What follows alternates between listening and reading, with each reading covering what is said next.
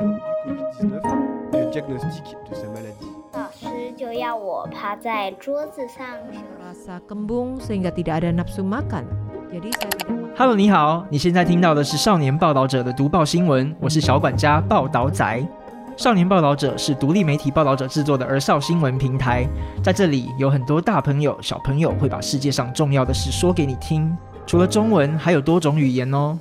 请把耳朵打开，让报道仔为你服务，一起来收听好新闻。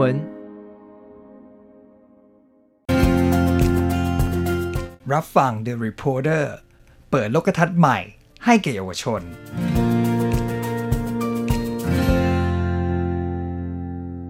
สวัสดีค่ะ ขอต้อนรับเข้าสู่ The Reporter เปิดโลกทัศน์ใหม่ให้แก่เยาวชน EP ที่ 15 กับตอนที่มีชื่อว่า จากสิทธิวันลาป่วยสุขภาพจิต การอนุรักษ์ภาษาไปจนถึงความมั่นคงของประเทศ ชวนมองความสำเร็จทางการเมืองของเด็กและเยาวชนที่หลากหลาย และมีวุฒิภาวะ แปลและบรรยายภาษาไทยโดยดิฉันเจนนรีตันตารา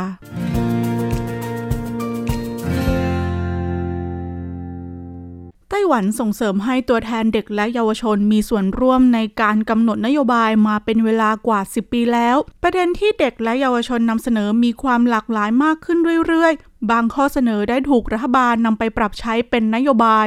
การมีส่วนร่วมและมีเสียงของเด็กและเยาวชนทำให้กระบวนการกำหนดนโยบายของชาติ เกิดการเปลี่ยนแปลง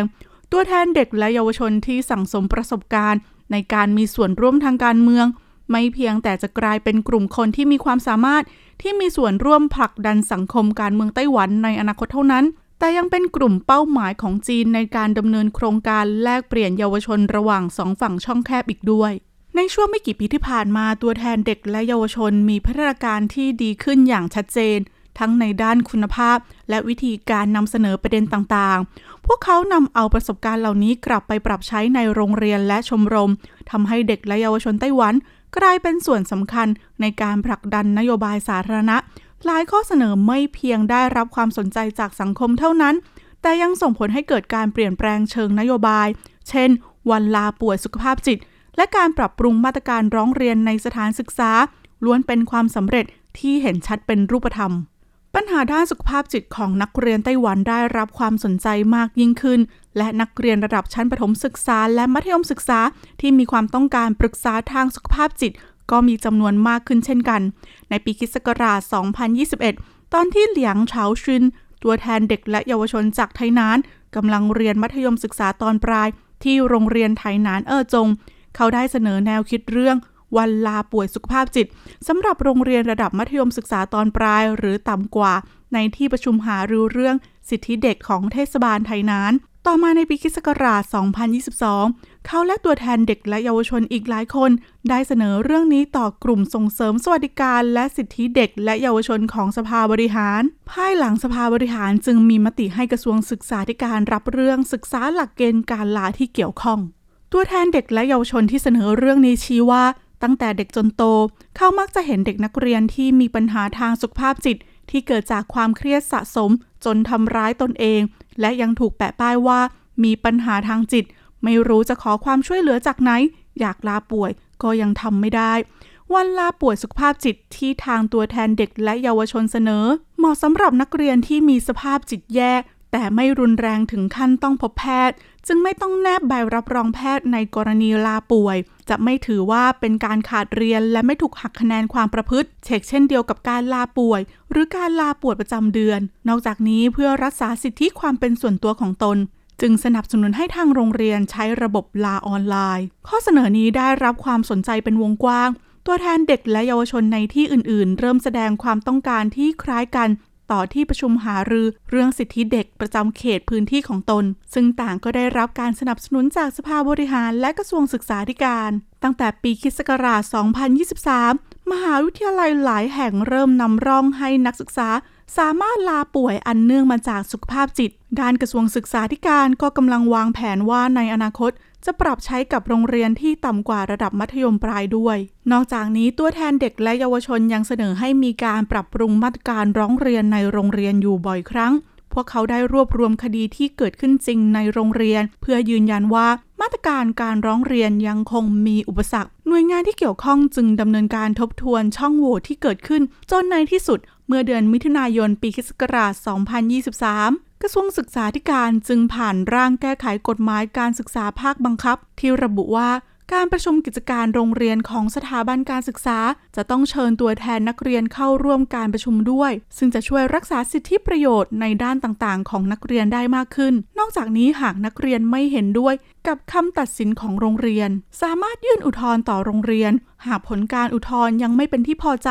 ให้ยื่นอุทธรณ์ต่อหน่วยงานต้นสังกัดในระดับนคร จังหวัด หรือเมืองนั้นๆ ได้อีกด้วย สิ่งที่ตัวแทนเด็กและเยาวชนยื่นเสนอยังครอบคลุมประเด็นเกี่ยวกับอัตราการฆ่าตัวตายในเด็ก การกลั่นแกล้งทางอินเทอร์เน็ต ศูนย์ฝึกและอบรมเด็กและเยาวชนเป็นต้น ข้อเสนอส่วนใหญ่ได้ผ่านมติจากรัฐบาลกลางแล้ว และอยู่ในขั้นตอนการหารือพิจารณาโดยหน่วยงานที่เกี่ยวข้องอย่างไรก็ตามยังคงมีหลายข้อเสนอที่ไม่สามารถบรรลุได้ บางข้อเสนอถึงแม้จะได้รับความสนใจจากสังคมอย่างมาก แต่ก็ก่อให้เกิดความขัดแย้งอย่างคาดไม่ถึง เป็นดังบททดสอบความมุ่งมั่นและการอดทนต่อความกดดันของเด็กและเยาวชน ตอนที่หวังเพ่ฉีตัวแทนเด็กและเยาวชนจากนครนิวไทเปกำลังเรียนอยู่ชั้นมัธยมศึกษาปีที่ 5 ที่โรงเรียนมัธยมศึกษาตอนปลายหัวเจียง กรุงไทเป เธอเคยเสนอการแสดงความห่วงใยต่อกลไกการให้คำปรึกษา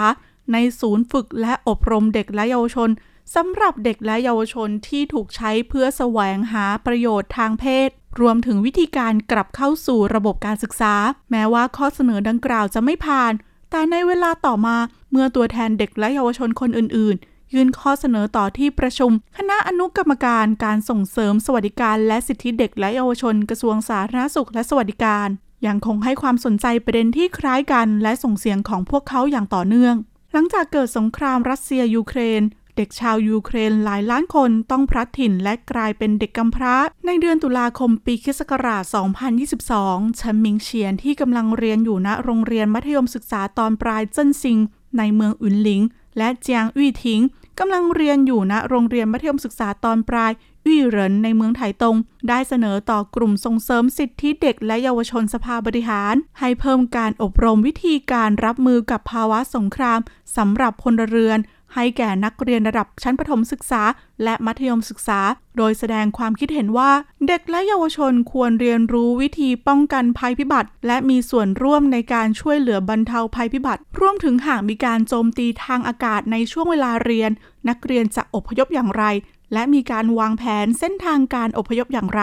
ซึ่งเด็กและเยาวชน ควรมีส่วนร่วมในการอภิปรายมาตรการเหล่านี้ด้วย ทางกระทรวงกลาโหมได้รับเรื่องดังกล่าว และยินยอมให้เด็กและเยาวชนมีส่วนร่วมในการอภิปราย แต่คาดไม่ถึงว่าจะจุดชนวนให้เกิดความขัดแย้ง นักการเมืองบางส่วนจากพรรคฝ่ายค้านวิพากษ์วิจารณ์ว่า เป็นการฝึกทหารเด็กให้ต่อสู้ในสนามรบ ยิ่งไปกว่านั้น ยังตั้งคำถามถึงความชอบธรรมของตัวแทนเด็กและเยาวชนที่มีส่วนร่วมในระบบ หลังจากที่สื่อได้รายงานก็มีชาวเน็ต โพสชื่อและโรงเรียนของนักเรียนที่ยื่นข้อเสนอดังกล่าวทำให้เด็กกลุ่มนี้ถูกก่นด่าบนโซเชียลมีเดียอย่างรุนแรงเจียงยี่ถิงหนึ่งในผู้เสนอเรื่องนี้เล่าว่า ในตอนนั้นเธอเสียใจมาก เครียดหนัก และมีสภาพจิตใจย่ำแย่ เธอกล่าวว่า พวกเขามีเจตนาบิดเบือนเนื้อหาที่พวกเธอเสนอ เพื่อผลประโยชน์ทางการเมืองและการเลือกตั้ง สื่อต่างๆ ตีข่าวที่ถูกบิดเบือน โดยไม่มีการตรวจสอบข้อมูลใด ๆ ในตอนนั้นตัวแทนเด็กและเยาวชนยังได้พยายามจัดงานแถลงข่าว เพื่ออธิบายเนื้อหาของข้อเสนอนี้อีกครั้ง ประเด็นที่ตัวแทนเด็กและเยาวชนเสนอต่อเทศบาลในแต่ละท้องถิ่น ส่วนใหญ่เกี่ยวข้องกับชีวิตในรั้วโรงเรียน ตัวอย่างเช่น ประเด็นที่ตัวแทนเด็กและเยาวชนนครเกาสงเสนอในช่วงไม่กี่ปีที่ผ่านมา ประกอบด้วย อิสระในการเลือกเรียนพิเศษหลังเลิกเรียน การปรับรูปแบบของบอร์ดที่ประกาศรายชื่อ นักเรียนที่สอบติดสถาบันต่างๆ การเพิ่มความต้องการของเด็กและเยาวชนเข้าไปในแผนของสนามกีฬานครเกาสงปรับปรุงสิทธิประโยชน์ในการทำงานพาร์ทไทม์ของเยาวชนในนครเกาสงเป็นต้น สิ่งที่พิเศษกว่านั้นคือข้อเสนอล่าสุดในปีนี้ ตัวแทนเด็กและเยาวชนเมืองจินเหมินกับไช่ฉีเย่นักศึกษาปีหนึ่งมหาวิทยาลัยแห่งชาติไทเป เสนอให้อนุรักษ์ภาษาจินเหมินอันเป็นเอกลักษณ์ท้องถิ่นไว้ และเสนอแนะต่อเทศบาลจินเหมินว่า เพื่อป้องกันไม่ให้เด็กนักเรียนชั้นมัธยมศึกษา สายสามัญและสายอาชีพของเมืองจิงเหมินล้าหลังนักเรียนในเมืองอื่น ๆ ของไต้หวัน ควรสื่อสารกับกระทรวงศึกษาธิการ กระทรวงวัฒนธรรม และหน่วยงานอื่น ๆ ที่เกี่ยวข้องอย่างแข็งขัน ผ่อนปรนระเบียบการสอบบรรจุครูในพื้นที่จินเหมือนชั่วคราว และอนุญาตให้วิทยาลัยอาชีวะ ใช้ภาษาจินเหมินในการเรียนการสอน บางข้อเสนอก็เริ่มต้นจากปัญหาของตนเองเชียวหยงเยี่ยน ที่เพิ่งได้เป็นตัวแทนเด็กและเยาวชนประจำปีนี้กำลังศึกษาอยู่ชั้นมัธยมศึกษาปีที่ 5 โรงเรียนมัธยมศึกษาตอนปลายทรงซานด้วยความที่ตัวเขาเองเป็นเด็กที่มีความบกพร่องทางการมองเห็น มีค่าสายตาแค่ 0.02 เขาจึงต้องพึ่งพาหนังสืออีบุ๊กให้อ่านออกเสียง แต่ตั้งแต่ที่เรียนมัธยมต้นจนถึงมัธยมปลาย มักจะเจอปัญหา ได้รับหนังสือหรือข้อสอบอิเล็กทรอนิกส์ล่าช้า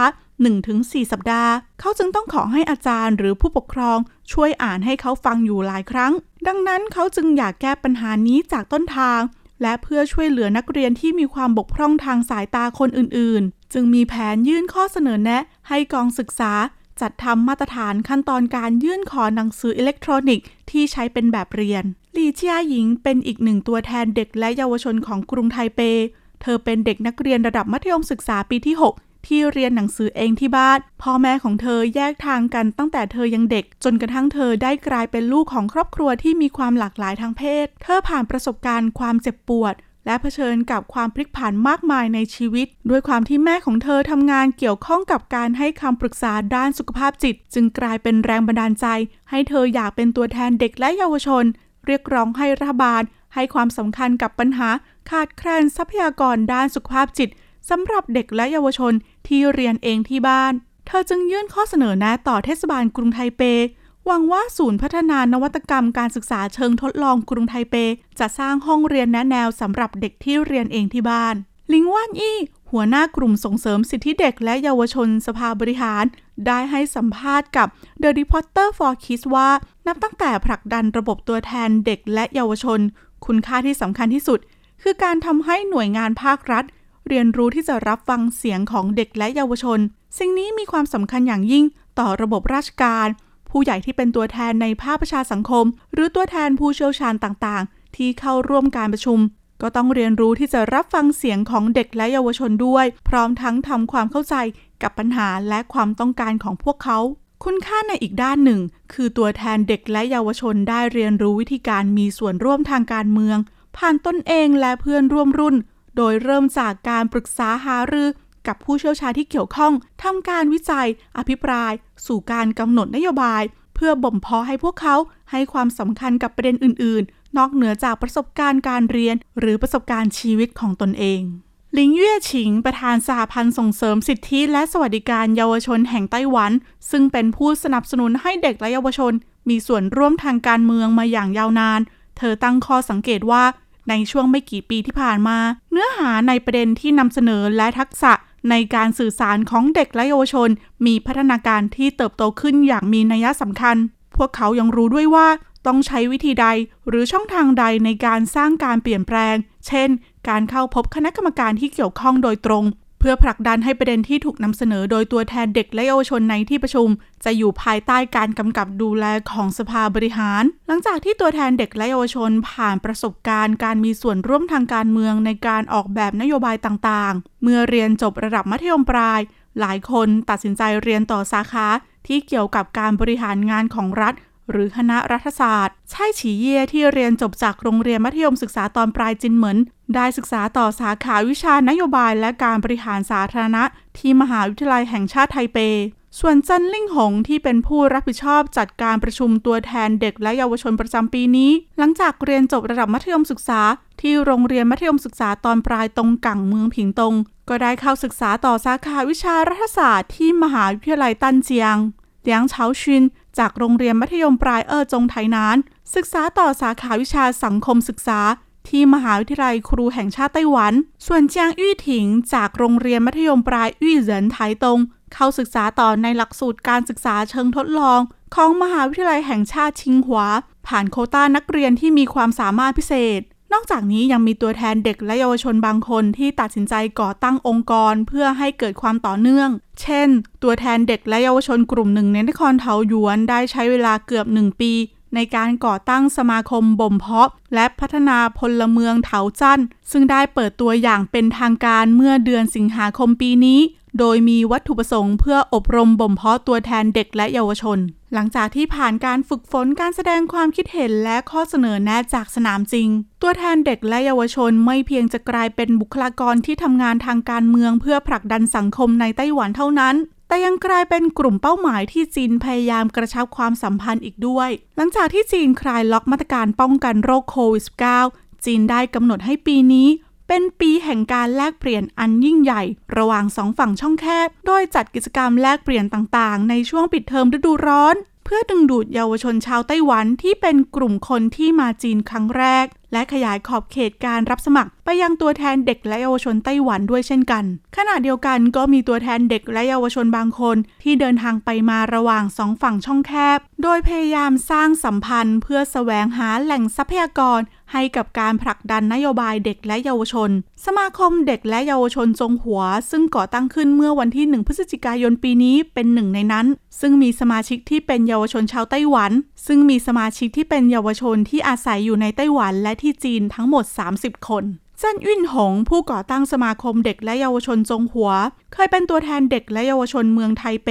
และตัวแทนที่ปรึกษาเยาวชนของสำนักการศึกษาแห่งชาติ กระทรวงศึกษาธิการ เขาเข้าศึกษาต่อระดับปริญญาตรีในหลักสูตรการศึกษาเชิงทดลอง ของมหาวิทยาลัยแห่งชาติชิงหัว ผ่านโคต้านักเรียนที่มีความสามารถพิเศษ โดยปัจจุบันเป็นนักศึกษาปี 3 เจ้นยุ่นหงได้ให้ข้อมูลแก่ The Reporter for Kids เกี่ยวกับเป้าหมาย 3 ประการของสมาคมจงหัว ได้แก่ ประการแรกคือ ส่งเสริมการแลกเปลี่ยนทางวัฒนธรรมระหว่างสองฝั่งช่องแคบ ประการที่ 2 ปกป้องสิทธิประโยชน์ของเด็กและเยาวชน และประการสุดท้าย ส่งเสริมเด็กและเยาวชนให้มีส่วนร่วมทางการเมือง สมาคมจงหัวมีทั้งหมด 3 แผนกได้แก่ แผนกสองฝั่งช่องแคบ แผนกเด็ก และแผนกเยาวชน โดยสมาชิกที่ได้รับเชิญประมาณครึ่งหนึ่ง อาศัยอยู่ในไต้หวัน ในจำนวนนี้รวมไปถึงตัวแทนเด็กและเยาวชน ที่มีส่วนร่วมในการกำหนดนโยบายของรัฐ ส่วนสมาชิกอีกครึ่งหนึ่ง เป็นเยาวชนไต้หวันที่เติบโตและศึกษาอยู่ที่ประเทศจีนแผ่นดินใหญ่ แบ่งเป็นมณฑลฝูเจี้ยน เหอหนาน เจียงซู เจ้อเจียง หูหนาน หูเป่ย และภูมิภาคปักกิ่ง เทียนจิน เหอเป่ยโดยศึกษาที่มหาวิทยาลัยปักกิ่ง มหาวิทยาลัยรัฐศาสตร์และกฎหมายแห่งชาติจีน มหาวิทยาลัยเซี่ยเหมือนเป็นต้น มีตั้งแต่นักศึกษาระดับปริญญาตรีไปจนถึงระดับปริญญาเอก ส่วนใหญ่เคยมีประสบการณ์เป็นประธานนักเรียน และคณะกรรมการในสมาคมนักเรียนไต้หวันในจีนเจิ้นยุ่นหงเคยเรียนโรงเรียนมัธยมปลายถึง 3 แห่ง จากเดิมเรียนอยู่ที่โรงเรียนมัธยมสาธิต มหาวิทยาลัยเจิ้งจื้อที่กรุงไทเป เป็นเวลาหนึ่งปีครึ่ง เนื่องจากแม่ของเขาต้องไปทำงานที่เซี่ยงไฮ้ทำให้เขาย้ายไปเรียนโรงเรียนไต้หวันประจำเซี่ยงไฮ้ประมาณครึ่งปี ในช่วงที่โควิด -19 ระบาด เขาก็ได้ย้ายกลับมาเรียนที่โรงเรียนมัธยมศึกษาตอนปลายจีเหรินที่นครนิวไทเป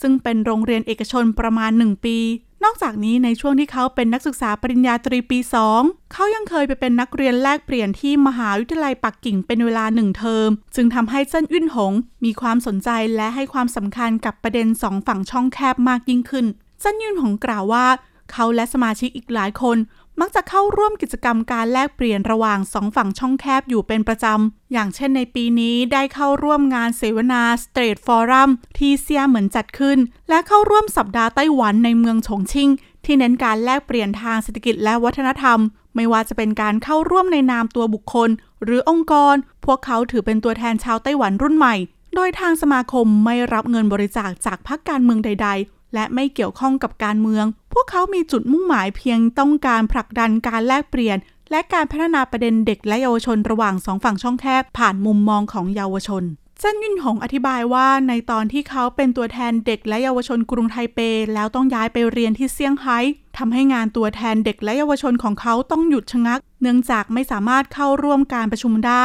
นอกจากนี้ยังมีเด็กนักศึกษาที่เรียนในมหาวิทยาลัยของจีน ที่ไม่ได้รับการรับรองวุฒิการศึกษาจากกระทรวงศึกษาธิการไต้หวัน ไม่มีช่องทางในการร้องเรียน สิ่งเหล่านี้ส่งผลเสียต่อสิทธิประโยชน์ของนักศึกษาไต้หวันในประเทศจีน สมาคมเด็กและเยาวชนจงหัวจึงถือกำเนิดขึ้น โดยมีหน้าที่เพื่อส่งเสียงแทนพวกเขาในตอนที่เจิ้นยุ่นหงเป็นตัวแทนที่ปรึกษาเยาวชนของสำนักการศึกษาแห่งชาติ เขาเคยยื่นข้อเสนอแนะต่อกระทรวงศึกษาธิการมากกว่า 30 ข้อ ซึ่งรวมถึง การปรับปรุงเกณฑ์การประเมินโรงเรียนประถมศึกษาและมัธยมศึกษา และยังแนะนำให้ลดจำนวนการสอบ โดยเขากล่าวว่า โรงเรียนประถมศึกษาต้องสอบถึง 3 ครั้งใน 1 เทอม ซึ่งเป็นเรื่องไม่จำเป็นเจ้นวินหงระบุว่าในปีคศ2021 จีนได้ออกนโยบาย Double Reduction Plan คือนโยบายที่มุ่งเน้นการลดปริมาณการบ้าน และลดชั่วโมงเรียนพิเศษ โดยกำหนดให้ห้ามให้นักเรียนชั้นประถมศึกษาปีที่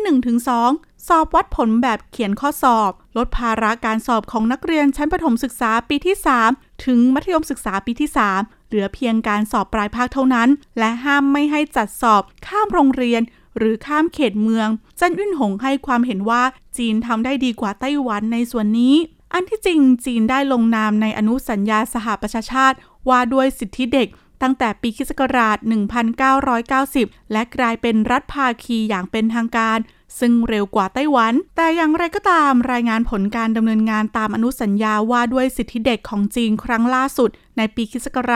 2013 ที่ตรวจสอบโดยคณะกรรมการสิทธิเด็กแห่งสหประชาชาติพบว่ายังคงมีปัญหามากมาย จากรายงานการตรวจสอบขององค์การสหประชาชาติในครั้งนั้นระบุว่า งบประมาณและทุนทรัพยากรที่รัฐบาลจีนจัดสรรให้แก่โครงการพัฒนาเด็กแห่งชาติมีไม่เพียงพอ นอกจากนี้ รัฐบาลยังใช้วิธีข่มขู่ คุกคาม บังคับบุคคลให้สูญหาย จับกลุ่มผู้ที่มีความเห็นต่าง และองค์กรพัฒนาเอกชน ส่งผลให้ผู้ที่ทำงานด้านสิทธิมนุษยชน และนักข่าวที่รายงานการละเมิดสิทธิเด็กของจีน เผชิญกับข้อจำกัด ไม่สามารถให้ข้อมูลทางสติที่เชื่อถือได้ เพื่อนำไปวิเคราะห์ และเสนอแนวทางการปรับปรุงให้จีน แต่จะมีการปรับปรุงหรือไม่อย่างไร